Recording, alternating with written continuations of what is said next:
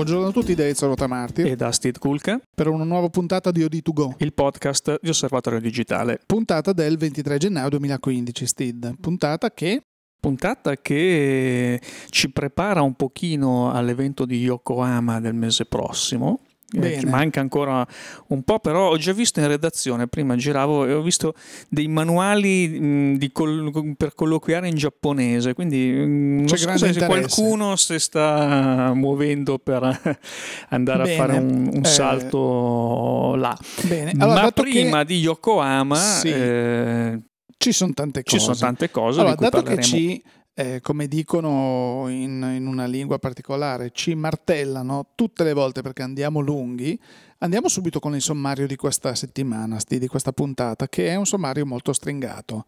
Quindi abbiamo, avremo un prodotto introdotto eh, appunto in questi giorni eh, da, da Lumix Panasonic, che ci porta a parlare, oltre che del prodotto, ci porta a parlare di una tendenza. Giusto? Da questa tendenza poi parleremo di tecnologia. Quindi basta, abbiamo già fatto il sommario. Andiamo è via un con sommario la particolarmente molto... misterioso. Sì, ma se ci seguite scoprirete esatto, delle cose belle. Scopriamo perché. Partiamo.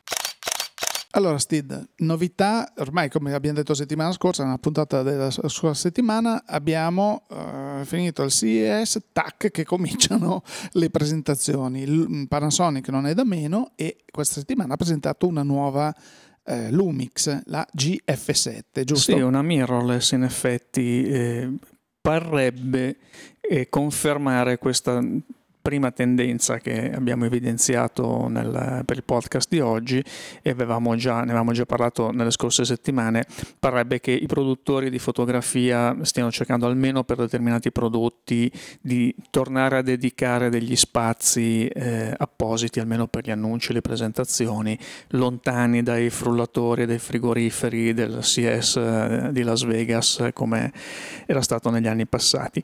E qui abbiamo Panasonic che ha presentato presentato questa mm, GF7, quindi quasi due anni dopo la precedente GF6 e in effetti qualcosina è cambiato. Cosa sen- c'è di nuovo? Allora, di nuovo direi per quanto riguarda la linea GF c'è stata senz'altro una maggiore attenzione al design. Hanno preso un po' secondo me l'approccio di Olympus Mm, per un certo tipo di, di, macchina, quelle macchine da borsetta, mh, mm, cosiddette carine, ricercate, con questa rifinitura in similpelle, questo look un po' retro.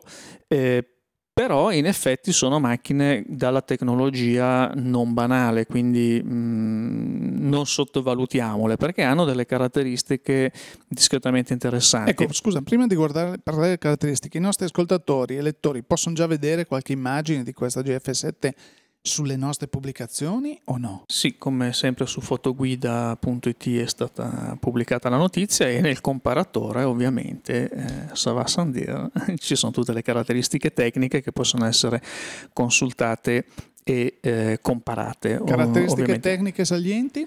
Caratteristiche tecniche salienti, ma direi che l'impianto di base rimane lo stesso della GF6, quindi abbiamo questo eh, sensore Live MOS da 16 megapixel, il formato è sempre micro 4 terzi come eh, ormai è consuetudine sì. per le mirrorless eh, di Panasonic e di Olympus, tra l'altro. E, ehm, abbiamo un'estensione della sensibilità ISO che arriva a 25006 nella fascia superiore e può essere estesa anche a 100 ISO in quella inferiore. È un nativo, eh, limite nativo inferiore di 200, quindi 100 funziona in modalità estesa. Però a questo si abbina un otturatore elettronico che sembra essere una delle nuove tendenze che Anche si questa, ritrovano, sì. sì. È un otturatore elettronico che qui arriva a un 16 millesimo di secondo. Ah, però. Quindi chi ama scattare in piena luce e vuole proprio recuperare o mh, mm, vuole immobilizzare l'attimo di eh, soggetti in rapidissimo movimento, diciamo che un 16 millesimo di secondo è un signor valore. Beh, dipende anche dall'ottica che monti, perché per scattare un 16 millesimo ci vuole una gran bella luce, credo. Eh. Sì, infatti di solito um, o hai una forte luce oppure vuoi proprio diminuire la luce eh, ambiente, quindi eh, diciamo che sono delle possibilità di scatto eh, in più chiaramente rispetto a chi è vincolato al millesimo, no, no, duemillesimo certo. di secondo. Un professionista che è abituato ad utilizzare in manuale la propria macchina trova tutte queste specifiche molto interessanti perché sono creativi, sono tool creativi. Sì. Magari chi la usa sempre in automatico dice, mi interessa a me del 16 millesimo, eh, eh, stid. Ah, infatti ti dirò una cosa, eh, di fronte a una caratteristica di questo tipo mi sarei aspettato per esempio una slitta eh, per il flash che invece qui manca. Eh, quello che non manca invece, questa è la tendenzona direi degli ultimi mesi, ehm, è il uh, display ribaltabile di 180 gradi, eh, ovviamente pensato con uno scopo ben preciso. Non dirmelo. Quello di scattarsi le foto. I famosi selfie. selfie. Gli autoscatti, mm. gli, autosca- e gli autoscatti certo. di un tempo che adesso sono diventati, grazie ai telefonini, perché poi sono quelli certo. che hanno fatto partire la, diciamo, la moda dei, dei cosiddetti selfie. E quindi anche qui, tra l'altro, c'è poi tutto il sistema di autofocus che ehm, viene messo un po' a servizio anche dei selfie, per cui abbiamo questo mh, autofocus mh, che utilizza il metodo ormai abbastanza consueto della face detection, quindi il rilevamento del certo. volto e degli occhi e mette automaticamente a fuoco sugli occhi del soggetto, quindi tu fai un selfie bellissimo senza certo. dover toccare nulla. E questo diciamo che poi parlando anche con i progettisti del settore, eh, noi ci scherziamo, ci ridiamo anche un pochino sopra su questa cosa dei selfie, ma in realtà è un, un elemento mm, sentito e ricercato parecchio dal mercato e che mette, non dico in crisi i progettisti, perché di crisi non, non, è il termine esatto, però eh, li costringe a ricercare delle soluzioni apposta per questo tipo di di scatto, perché effettivamente se noi pensiamo al selfie è uno scatto al buio, tu non hai un controllo, non, non vedi praticamente nulla,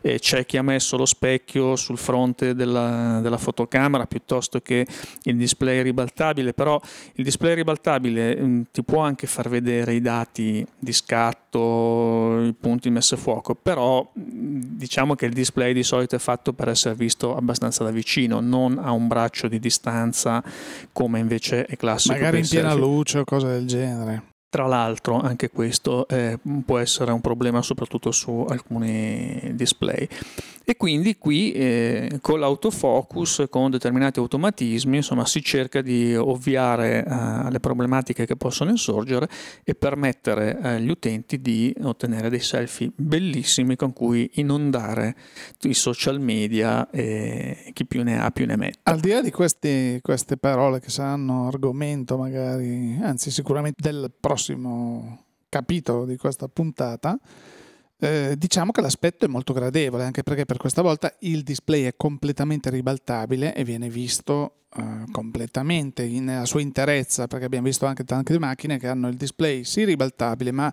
una parte viene coperta dal corpo macchina stesso. Invece qui viene visualizzato tutto. È ribaltabile tra l'altro verso l'alto perché molti hanno eh, il ribaltabile ma in uscita sul fianco che può creare, eh, ahimè, qualche scomodità, qualche fastidio a chi deve tenere in mano per fare selfie. E quindi tanti che vorrebbero farsi selfie, ahimè, non possono. Però non credo sia una macchina dedicata ai selfie, fa anche questa funzione, però insomma mi sembra una macchina interessante. Sì, allora qui non abbiamo macchine che sono nate per i selfie, però abbiamo visto eh, ultimamente, insomma, il selfie eh, o di riffa o di raffa deve entrare per forza nelle caratteristiche del prodotto e questo è l'argomento del prossimo capitolo del nostro podcast di oggi.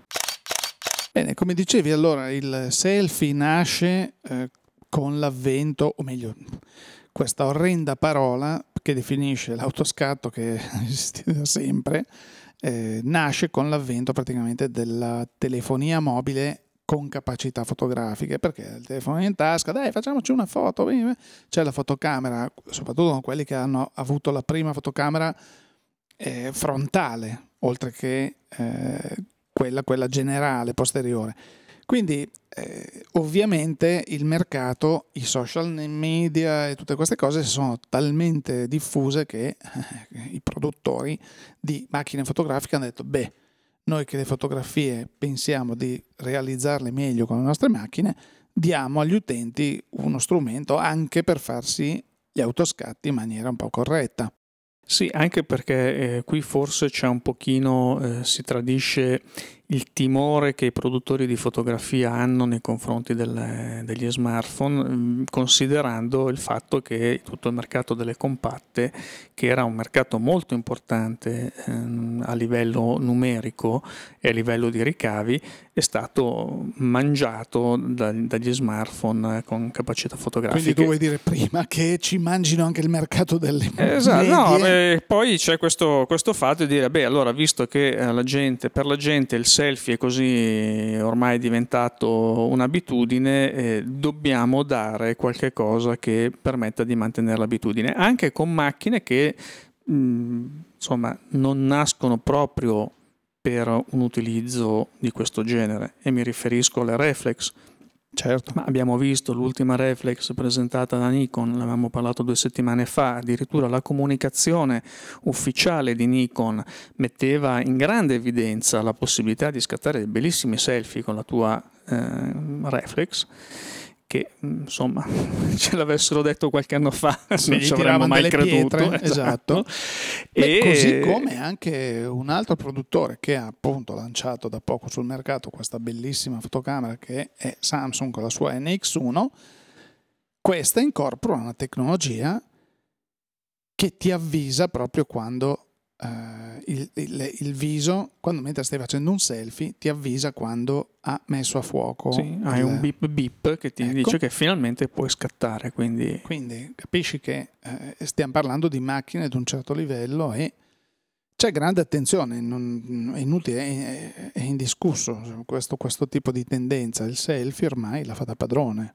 C'è mm, buttate una... via i cavalletti, lasciate stare le pose lunghe, le cose, state a, a sperimentare. Fate i selfie e basta, compratevi macchine da 5, anzi, ci sono le medie formato, all'attacco delle medie formato per fare i selfies. Cioè, non lo so, stiamo, questa è la tendenza, Steve. Ah, eh, Guarda, non mi meraviglierei se eh, magari parlando con qualche fotografo matrimonialista venissimo a scoprire che qualcuno non chiede più i servizi fotografici perché tanto si fanno i selfie. sì, eh, magari qualcuno ci ha anche ecco, pensato, l'ha anche fatto. Guarda, potrebbe c'è... essere anche carina come idea, capito? Come gioco, dire guarda, anziché il coso da mettere sui social network, l'abbiamo fatto noi con, ecco, però vabbè, fine a se stesso. Eh, no, più che non ci guardino male, che noi siamo ancora di quelli che vanno in giro a fotografare, tipo, non so, dice, ma quelli dove sta puntando la macchina fotografica? Contro il nulla. Capito? Che ci vengano a dire, ma lei è vecchio, cosa sta facendo? Un pazzo. Ma guarda, io pensavo una cosa, eh, si avvicina il primo di aprile, e allora eh, stavo pensando di rilasciare questa fasullissima notizia eh, di una macchina fotografica. Qui ci vorrebbe un artista della grafica 3D che facesse un bel prototipo di una macchina con un obiettivo eh, AU che esce e ti fotografa. E la macchina che serve solamente selfie. per i selfie. Secondo eh, me, se noi uscissimo con una cosa del genere, eh, qualcuno, sono convinto, ci crederebbe. Eh, non solo crederebbe, ma eh, prenoterebbe la macchina o richiederebbe informazioni. Mm, eh, bello, un provare, obiettivo, eh? ecco, potremmo anche parlarne con Sigma, con questi produttori sì. di, di con Samyang, che è un produttore anche molto sì, creativo. Sì, un bello obiettivo U apposta per certo. i, i, selfie. Non so i nostri ascoltatori cosa ne diranno, ma guarda, eh, a proposito, adesso siamo su un tasto abbastanza leggero. Mm, io seguo su internet eh, da anni eh, la strip di un personaggio che molti forse conosceranno che è Dilbert strip è strip, una parola comic italiano, strip ecco, sì. questo personaggio che è un, diciamo, un ingegnere che ehm, vive delle vicissitudini, delle situazioni kafkiane ma eh, reali, perché poi l'autore sì. eh, oltretutto prende anche un sacco di suggerimenti da, via internet dalla vita, da, reale, dalla vita sì. reale, gli vengono segnalate delle situazioni veramente assurde e, e lui le sì, riporta. paradossali ma che poi abbiamo imparato a vivere anche quotidianamente. Beh, mm, ce ne sono anche alcune che secondo me non, non, non, non riflettono a sufficienza la realtà. Assolutamente. E in questi giorni proprio c'è stata questa serie di, di vignette dove mm, lui, questo ingegnere, parte dicendo: Io ho inventato, eh, ho progettato una macchina volante eh, alimentata a ioni che vengono prelevati automaticamente dall'aria e eh, la posso produrre a solo 3.000 dollari. E, e dicono: No, non c'è un mercato per le macchine volanti. E lui dice: Vabbè, allora eh, potrei mettere una fotocamera per i selfie nel volante. Ecco, bravo. Allora, facciamo. Allora, questa cosa si sviluppa, tant'è che poi i colleghi gli dicono: Ah, guarda, abbiamo saputo che hai inventato una fotocamera per i selfie per, da mettere nei volanti. E lui dice: No, io ho inventato una macchina volante alimentata a ioni che poi ha dentro anche un, nel volante una fotocamera per i selfie. Quindi, eh, ah, interessante. E senti, puoi fare condividere i selfie su Facebook. quindi, certo, la cosa importante è, non è solo nella fotografia, nel nostro piccolo mondo variopinto, ma anche un po' al di fuori. Questa cosa dei selfie sta veramente, eh, ha veramente preso piede e sono in tanti a notare questa tendenza davvero onnipresente. Insomma. Parlavamo della NX1, o meglio tu parlavi della NX1. Sì, eh, sì perché appunto sta riscuotendo grande successo di critica sì. e tra un po' vedremo anche se di pubblico, perché quando arriverà sul mercato in maniera definitiva vedremo cosa ne dirà il mercato, come, come reagirà. Tecnologia che appunto è importante perché eh, Samsung pare che ci abbia messo tanta tecnologia in questa macchina, come abbiamo avuto modo di vedere alla presentazione, all'anteprima mondiale al Fotochina. Sì, però adesso con i primi modelli in commercio si comincia anche a sapere qualcosa di più eh, su questa fotocamera, ehm, oltre quello che era stato comunicato ufficialmente dall'azienda. Quindi noi abbiamo visto questa cosa, per esempio il, il BIP che ti dice quando finalmente puoi scattare il tuo tanto atteso selfie, ma soprattutto c'è un altro elemento un po' più mh, serio e, e, importante a lungo termine, secondo me, eh, che è questo, eh, il firmware della macchina, quindi il software che gestisce Gestione, tutte le funzioni sì. della, della macchina, sistema operativo, il sistema operativo eh, che di solito viene realizzato in maniera proprietaria da ogni casa produttrice che poi lo declina e lo personalizza o configura diversamente a, a seconda delle macchine. Modelli. Esatto. E in questo caso è, è Tizen. Tizen è mh, una versione di Linux che Samsung ha eh, predisposto appositamente per i propri dispositivi, quindi anche telefonini e tablet. Quindi Linux, eh, per chi non lo sapesse, quei tre che non sanno ancora che cos'è, Linux è un sistema operativo cosiddetto open source, quindi è completamente gratuito ed è sviluppato, è partito dalla mente di questo Linus Torvald, giusto?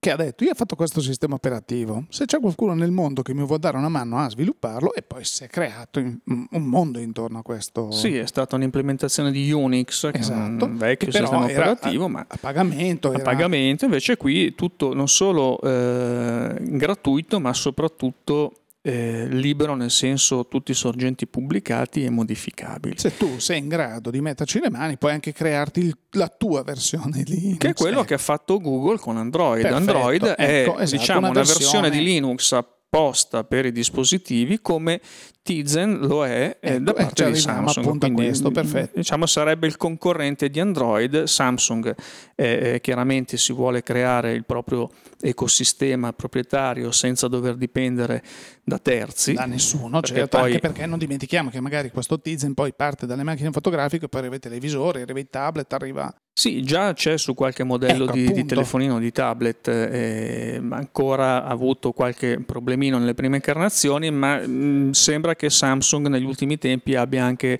deciso di dedicare maggiori risorse, abbia dato un impulso un po' più deciso allo sviluppo di questo sistema. E la cosa importante dal nostro punto di vista è che Samsung ha affermato che presto eh, rilascerà un SDK per Tizen per la NX1, ovvero l'SDK è quella di sviluppo, raccolta diciamo. di strumenti, documentazione, programmi, utilità e quant'altro che permette agli sviluppatori, ai programmatori di realizzare applicazioni, programmi e software per un determinato ambiente, per un determinato dispositivo. Quindi in questo caso diciamo che eh, qualcuno si ricorderà, forse un paio d'anni fa avevamo dedicato una puntata del nostro podcast eh, Magic Lantern no? e CHDK, che certo. sono due progetti eh, relativi alle fotocamere Canon, eh, Magic Lantern per le reflex, CHDK invece per le compatte, che sono progetti non ufficiali, cioè non sono eh, progetti Canon, sono dei programmatori, degli appassionati che si sono studiati i, sistemi, i, sistemi, operativi eh, delle fotocamere Canon hanno visto come è possibile programmarli, quindi diciamo si sono fatti un SDK in da casa sì. eh, ricostruendo le funzioni interne del sistema, che chiaramente poi può essere un problema nel momento in cui Canon applica delle modifiche e, tu ogni volta che esce una macchina devi andare a, a sincerarti che non sia cambiato, che cosa è cambiato, come è cambiato, ancora, che tutto certo. funzioni e così via.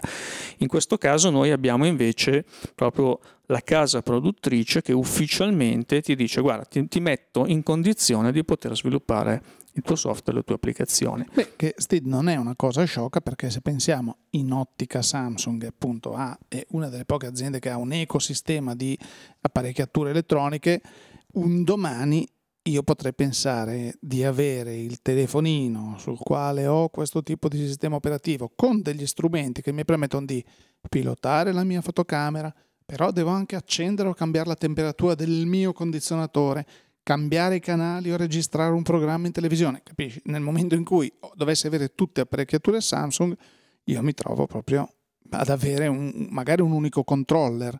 Famoso, questo potrebbe essere una delle tante applicazioni. È il famoso internet delle cose, quello cosiddetto, che eh, in teoria dovrebbe eh, utilizzare degli standard comuni a tutti i produttori e ci si arriverà. In questo caso, anche per motivi commerciali, vediamo che i produttori preferiscono farsi il loro ambientino certo. eh, proprietario, un po' certo. come ha certo. fatto Apple con eh, il suo ecosistema, ecosistema proprietario. Chiaro. Chiaramente poi lo sviluppo in futuro dovrà essere verso un ambiente open perché non è possibile eh, pensare che tu abbia tutti gli apparecchi esclusivamente di quel produttore. E, ehm, però diciamo che questo mh, si affianca anche a eh, un'altra tendenza che noi abbiamo osservato negli ultimi tempi da parte di alcuni produttori fotografici, mh, in particolare eh, partiamo da Canon ai tempi della 7D Mark I, quando a un certo punto venne rilasciato un firmware che oltre a correggere dei bug, come sempre fanno, ha sempre fatto tutti i nuovi firmware per aggiornare le fotocamere, in realtà qui ha aggiunto delle funzionalità in più, delle, ha dato delle caratteristiche Direi in più. in quel caso ha rinnovato la, la, la fotocamera. Sì, ha dato un, cioè, una bella mossa, come si dice. E poi questa, questo approccio è stato ripreso preso in maniera, se vuoi, più organica e continuativa da Fujifilm.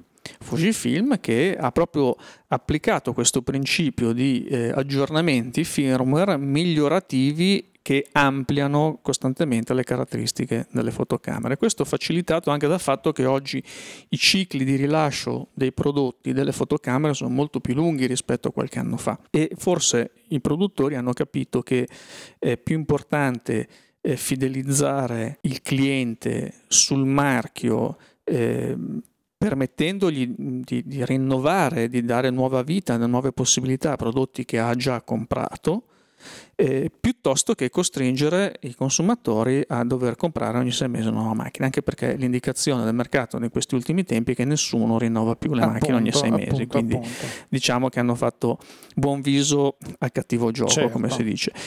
Eh, su questo ehm, c'è un altro produttore. C'è un altro produttore, esatto. Eh, qui è un, diciamo non è ancora nulla di ufficiale. Eh, voi sapete che noi non siamo molto amici delle rumors, voci di corridoio, ma in questo caso sembrerebbe veramente molto vicino l'annuncio da parte di Nikon eh, che prima di eh, Yokohama dovrebbe annunciare il, questo programma di eh, aggiornamenti firmware eh, regolari migliorativi, come abbiamo appena detto, su alcuni modelli di reflex della propria gamma.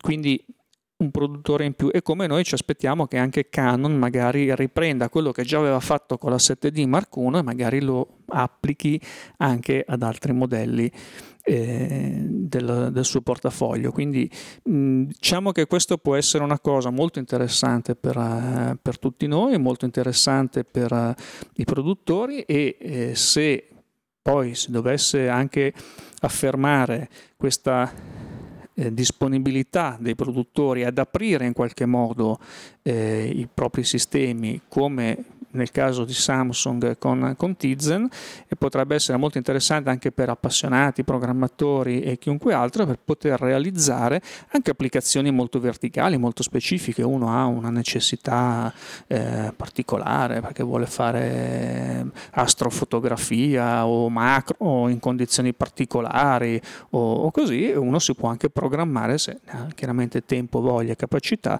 si può programmare o trovare qualcuno che programmi a seconda del delle sue esigenze. Quindi da questo punto di vista potremmo vedere delle, degli sviluppi molto, molto, molto interessanti in futuro. Per chiudere la puntata, Steed, mh, mm, sì, di solito ricordiamo le nostre pagine social, ricordiamo e Pinterest, e Facebook, e Twitter, e qui, eh, ma io spenderei qualche parola in più questa volta in chiusura su OD3D e su OD Travel. Cosa ne pensi?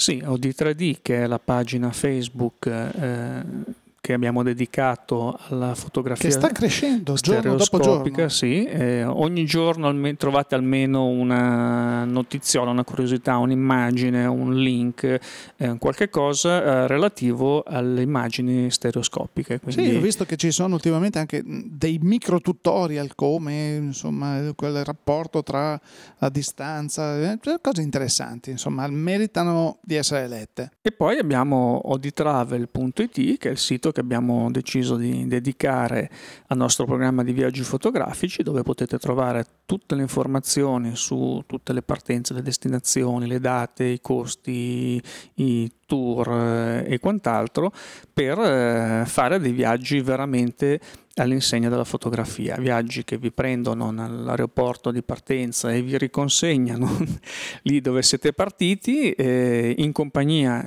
eh, di un fotografo eh, adatto al tipo di viaggio che viene fatto, il quale poi si avvale di una guida esperta locale, quindi diciamo ognuno fa il suo mestiere in questo caso. E tra l'altro una cosa mai eh, sufficientemente sottolineata è che la presenza di questa guida permette di partecipare e di godersi questi viaggi anche nel caso uno non fosse un molto interessato alla fotografia, che sono normalmente gli accompagnatori, esattamente, sì. gli accompagnatori, quindi non c'è solo il fotografo che accompagna, c'è anche la guida.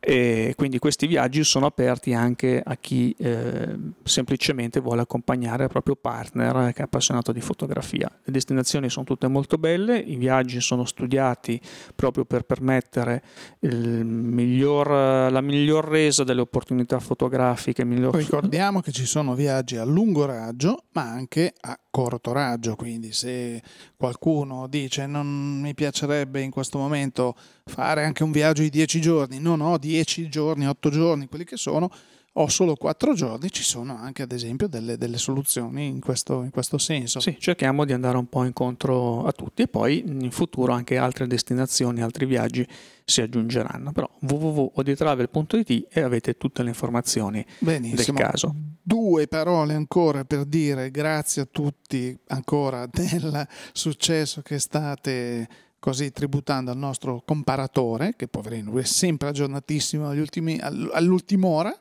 Comparatore e, di fotoguida. Di fotoguida e quindi cosa ci resta? Non ci resta nient'altro da fare che, che boh, che darvi appuntamento senz'altro alla prossima puntata di Odi2Go a Non- fine Non gennaio. abbiamo detto che siamo in procinto di chiudere anche il numero nuovo di Osservatorio Digitale. Eh, il calendario ci mette all'opera anche su quello. Sì, con il fiato sul collo che stiamo chiudendo un numero interessante come al solito e poi mm, ce lo direte voi con le vostre letture. Dopo il bimestrale di dicembre-gennaio, come di consuetudine, torniamo alla programmazione mensile e quindi a breve avremo anche online un nuovo numero di osservatorio. Beh, invece per quanto riguarda Odi2Go, Ezio, veramente la puntata finisce qui e quindi da Steve Kulka, Ed Ezio Rotamartir. grazie per l'ascolto. E a risentirci.